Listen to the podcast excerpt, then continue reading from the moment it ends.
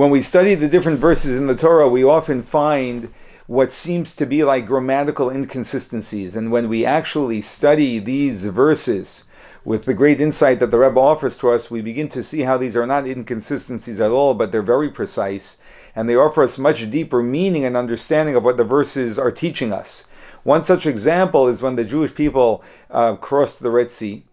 Um, it says, Vayar ha'am, the people saw, and the word Vayar doesn't say Vayiru, which would be plural, but it says Vayar, they saw as if they were a singular entity.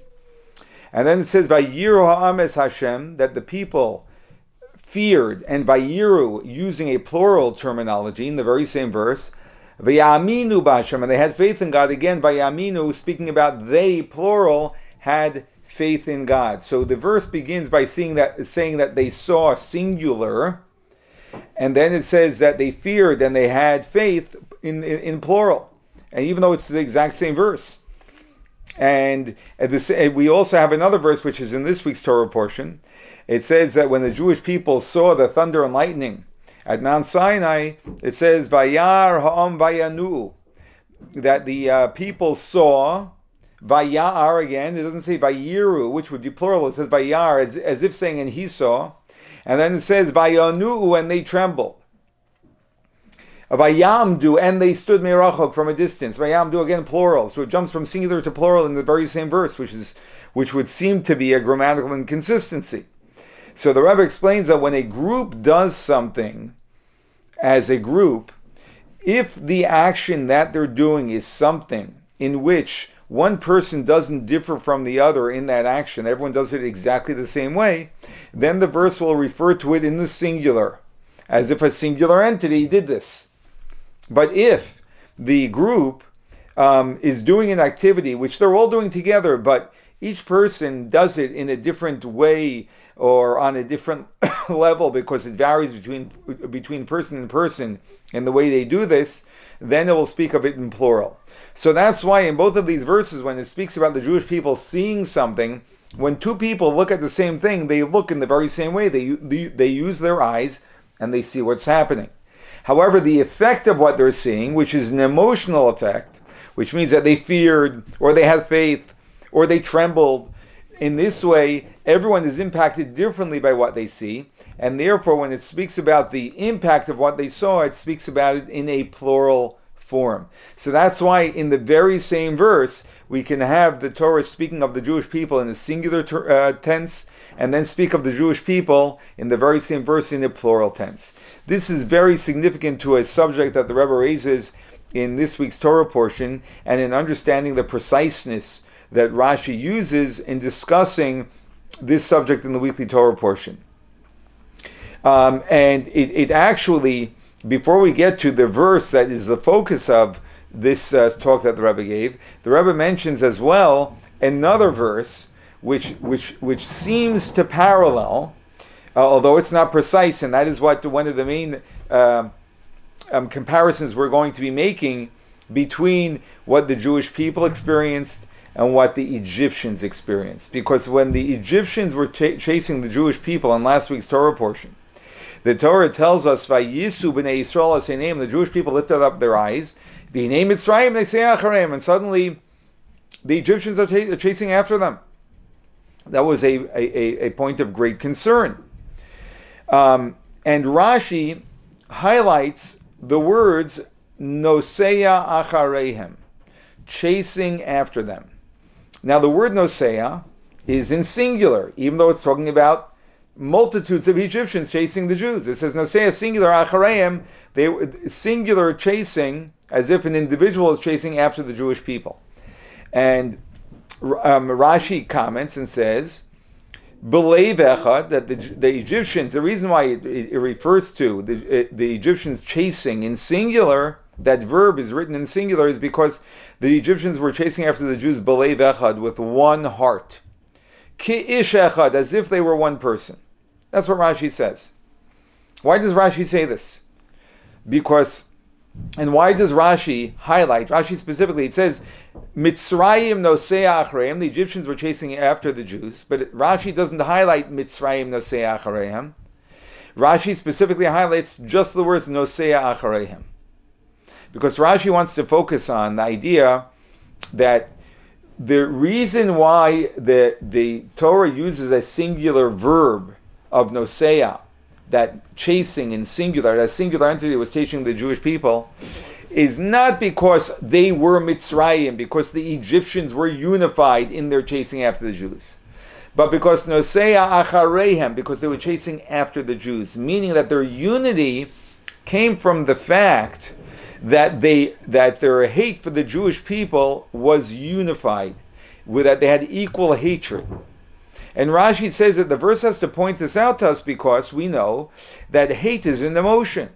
And that would be an act that typically would vary between person and person. Not no two people hate on the exact same uh, level. And therefore, the Torah tells us a, a, a chiddush, a novelty, a unique thing that we're writing Nosea in singular to let you know that even though typically when it comes to emotions people vary widely, the Egyptians all hated the Jews with equal hatred. Although you would think that Paro's hate for the Jews was on one level, the magicians in the in, in, were on a different level. You know. Uh, the, the, the, we know that there were the Egyptians who feared God more, feared God less, based on the way they reacted by the ten plagues. So there would be varied hate. The Torah tells us they all hated the Jews equally, and that's why the Torah specifically says nosea that they were that they were chasing, but it uses a singular tense for the verb. So we should know that that something we would not realize on our own that their hate came from their common hate for the Jewish people. So it didn't come from the fact that the Egyptians were a unified people, but that their hate of the Jewish people is unified. And therefore Rashi specifically writes that belev echad, they had a common heart, a common emotion. And that created an outcome of their common emotional hate for the Jews was that they were acting as if they were one person. So the levechad, the emotional state of one heart, is what prompted that they should appear to be as if they're one, one, one entity. Now, in contrast, we have a pasuk in our in our parsha which says that the Jewish people Vayisu Refidim, they traveled from Refidim. Vayivoyo Midbar Sinai, they came to the desert of Sinai, Sinai desert. Um, Vayachanu Midbar, and they, plural, encamped. Vayachnu means and they encamped. The word Vayichan would mean he encamped. Vayachnu means they encamped, plural. So it says Vayachanu Midbar, they encamped in the desert. And right after that, the very next word is Vayichan Sham Yisrael Neged and the Jewish people encamped, but it says Vayichan singular, opposite the mountain. Very strange. And Rashi comments here and says, very similar commentary to the Egyptians chasing the Jews, but re- in reverse. Rashi says, Ki'ishecha, they were like one person, Belev echad, and therefore with one heart, in their excitement and their exuberance and desire to receive the Torah from God. So, what Rashi is focusing on over here is that the Jewish people um, the, uh, the, the, the Jewish people when they came to Mount Sinai and they and they uh, were preparing themselves for receiving of the Torah. Preparation for receiving of the Torah is a spiritual endeavor and every person is on a different spiritual level, and therefore the uh, the the the, uh, the position of every person spiritually in preparation for the Torah is going to vary. So Rashi wonders why would the Torah say vayichan that they encamped as in the singular when again this is an activity which was really pluralistic. It varied between person and person. So therefore Rashi comes and says that when the Jewish people came to Mount Sinai, they forged among themselves a very profound unity. And that's why Rashi highlights, unlike when he highlights the words by the Egyptians chasing the Jews, he only highlighted the words uh, nosea achareim, chasing after them. He doesn't highlight Mitzrayim nosea achareim, that the Egyptians were chasing after them, because that's irrelevant. The, the unity was created by their common hate. But Rashi says over here it's different. Vayichan Shom Yisrael, that the Jewish people's unity was not from um, their their their their spiritual disposition in preparation for receiving of the Torah. That the Jewish people, when they came to Mount Sinai, they they they tapped into the very essence of their soul, which we know that the that there is a single um, organism, if you will, a single common soul, root soul that all Jewish souls come from. And, for, and from that level, every at the root of the s and the essence of every Jewish soul, all of us are equal. There is no difference or hierarchy or levels on the level of the essence of our soul. The Jewish people were able to tap into the essence of their soul when they stood before Mount Sinai, and and this is expressed by the word Yisrael, their Jewishness, and this is what created a unity, a unity that they stood before Mount Sinai truly as as one person. Of course, the Jewish people are really one person in our root. And in the reverse of what happened with the Egyptians, out of the fact that we were in touch with the fact that we are a single organism and a single entity, that from that evolved something magical, which is that we in fact then all experienced a, a sense and desire and a yearning for the receiving of the Torah on the very same level, as if we had one heart, which otherwise would, would, would, would typically um, vary um, greatly. And the Rebbe explains that this teaches us a very profound lesson. What it teaches us is that we know that, um, as, as this is discussed in a spiritual sense, we know that there are two types of domains in a very general sense in the world of Jewish law. There's something called a Rishus Harabim, which means a Rishus is a domain, and a Rabbim means public, uh, where you have many, many people. Uh, you have a Rishus Hayachid, a singular domain, a domain that's owned by one person that's not uh, that, that's not uh, uh, owned by a community or by the public. And the Torah, in a spiritual sense, I'm sorry, in the spiritual sense, the world is referred to as Rishus Harabim, a public domain. What does that mean when we say that the, the world is a public domain? Because the world that we live in, the physical world, is, is a world of multiplicity. It's made up of an endless number of individual uh, existences. And each one of them stands on its own and seems to be independent of everything else and uh, with no apparent association between one thing and another.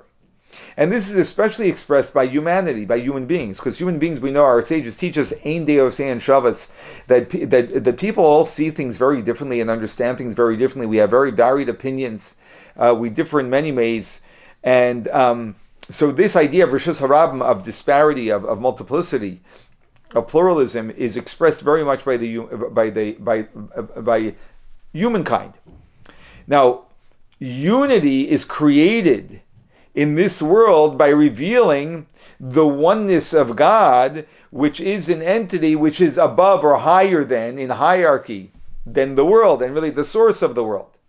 So when we, very, very individual beings, uh, tap into and become aware of the fact that we all come from one entity, which is God who brings everything into existence, that is how we create unity. When we step into the unity of God in a certain respect. Now, this revelation happens through two, uh, two avenues. And these two avenues are the two avenues which preceded the world and the pluralism of the world. And, and when I say preceded the world, it means that God conceived of and, in a spiritual sense, already created these two entities. And they are the Torah, the wisdom of the Torah. And they are the Jewish people as a um, as an entity in spirit, such as our souls, even though the world was not um, was not created yet, and it is through the Torah and the Yisrael, the Jewish people, that um, we can bring unity of the oneness of God into the universe.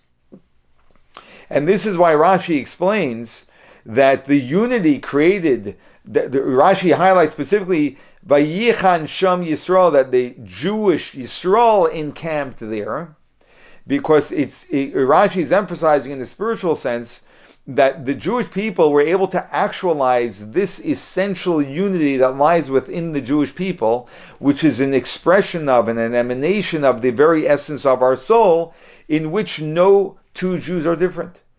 The essence of all of our souls are really come from the very same source, root soul and they are exactly the same. And on that level, we are higher than the differences that exist among us. And there are no differences of opinion on that level, because on that, on, that level, we, on that level we step above our individuality and we are existing from a level of unity. And that's what happened when the Jewish people um, came to uh, Mount Sinai. And out of the fact that the Jewish people were able to tap into the essence of their soul and experience a oneness amongst themselves, this led to, this Ish Echad led to a Lev Echad, a singular heart in which their desire to receive the Torah was common and equal as well, because they were able to, to develop this feeling in their heart out of the very essence, the unity that they created through the very essence of their soul. Now, we know that Hashem created the world Zeh Umazeh. Zeh L'umas Zeh means that Hashem um, created an evenly balanced world where wherever there is power in on the holy side, there's also power on the unholy side, what we refer to as the the the realm of klipa. Klipa again meaning a shell that covers up on the light of God, on the truth of God. Egypt represents klipa, negativity, in a spiritual sense, and the Jewish people express kedusha, holiness, in a spiritual sense. And so, therefore, the Egyptians also experienced a similar, although not precisely the same, but at least similar to, because God creates some balance, although it's not exactly the same, a similar experience of unity although it was reversed.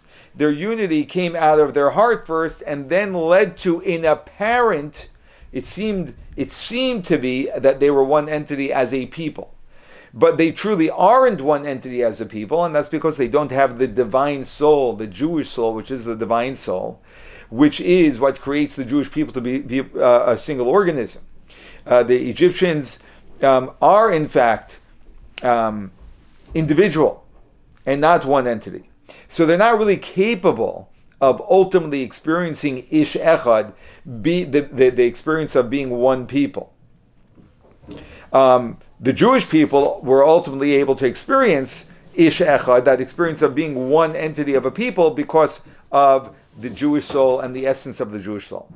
Now, although it's not possible for uh, the, the non uh, the, the, uh, the Egyptians and the non-Jews to experience this oneness as a people the way the Jewish people do, simply because of the makeup, um, the different makeup between the Jews and, and Gentiles. But the uh, the, um, we know that when Hashem gave the Torah to the Jewish people, the Medrash tells us that up until that point there was God, God so to speak, created um, zones. There was the heavenly zone and there was the created zone, the, the, the, the earthly zone and the divine wisdom remained above, and human wisdom, only human wisdom pervaded on this world. And when God gave the Torah, God broke these boundaries, the boundaries that separated these two zones, so that now the divine wisdom would be able to pervade on this, uh, on this world. When God did this, and God broke the boundaries between above and below, this not only create empowered gave the Jewish people the power to fulfill the 613 commandments and study Torah and infuse the world with, with divinity, but it also gave a non-Jew who does not have this unique divine um, godly soul to be, also be able to perceive the presence of God that lies within each human being who is created by God. So it actually gave access to all human beings and really all, all of creation to become aware of the divine and to experience, on some level at least, uh, some level of a oneness, of awareness that everything comes from God and that they come from God and that we, that every, everything comes from God and therefore to begin to experience this, a, some level of oneness. And this is actually expressed in Jewish law because we know that the uh, that the Gentile world is commanded with commandments too, and they are the seven Noahide laws. So we see that God gives them a divine mission because they have a mission of, of revealing on, uh, in, in, their capacity a oneness between the world and, and, and, and Almighty God. And, and, and the Rebbe emphasizes that their observance of the seven Noahide laws should be not only because they make sense, but because God commanded that they fulfill these commandments. Because when a person does a commandment from God, even if we have an understanding of why God commands us to do this, but we do it specifically because God commanded us to do it, then we are in fact revealing the presence of God in this world in a much greater fashion. And being that all of existence has a an obligation, as the Talmud tells us, to say Bishvili Nivra Olam, that the entire universe was created for me. This is true for all existence, whether it's an inanimate object, whether it's a Gentile or whether it's a Jew. That every single one of us needs to say that the world was created for me, and I need to express the divine in this world.